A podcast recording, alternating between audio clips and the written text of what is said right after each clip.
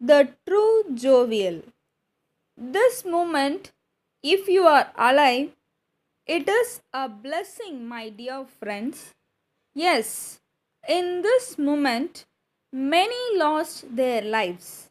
So be happy for your moment of living because none knows what happens next. All our intentions will be on negativities, but none of us will ever count the positivities which we acclaim in our lives. Our heart is a wandering one. It looks happy to see what others are acclaiming, but it will never feel satisfied with what it is having. That is the problem for our unhappiness. Friends, this world is very big. Here, all sorts of people are living. Each has different taste.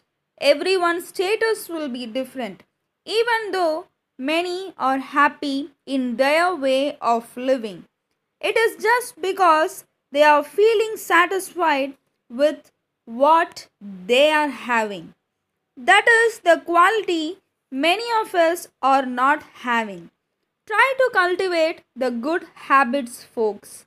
Be happy with what you have and cherish the good things which you acclaim. Life seems so beautiful. Thank you.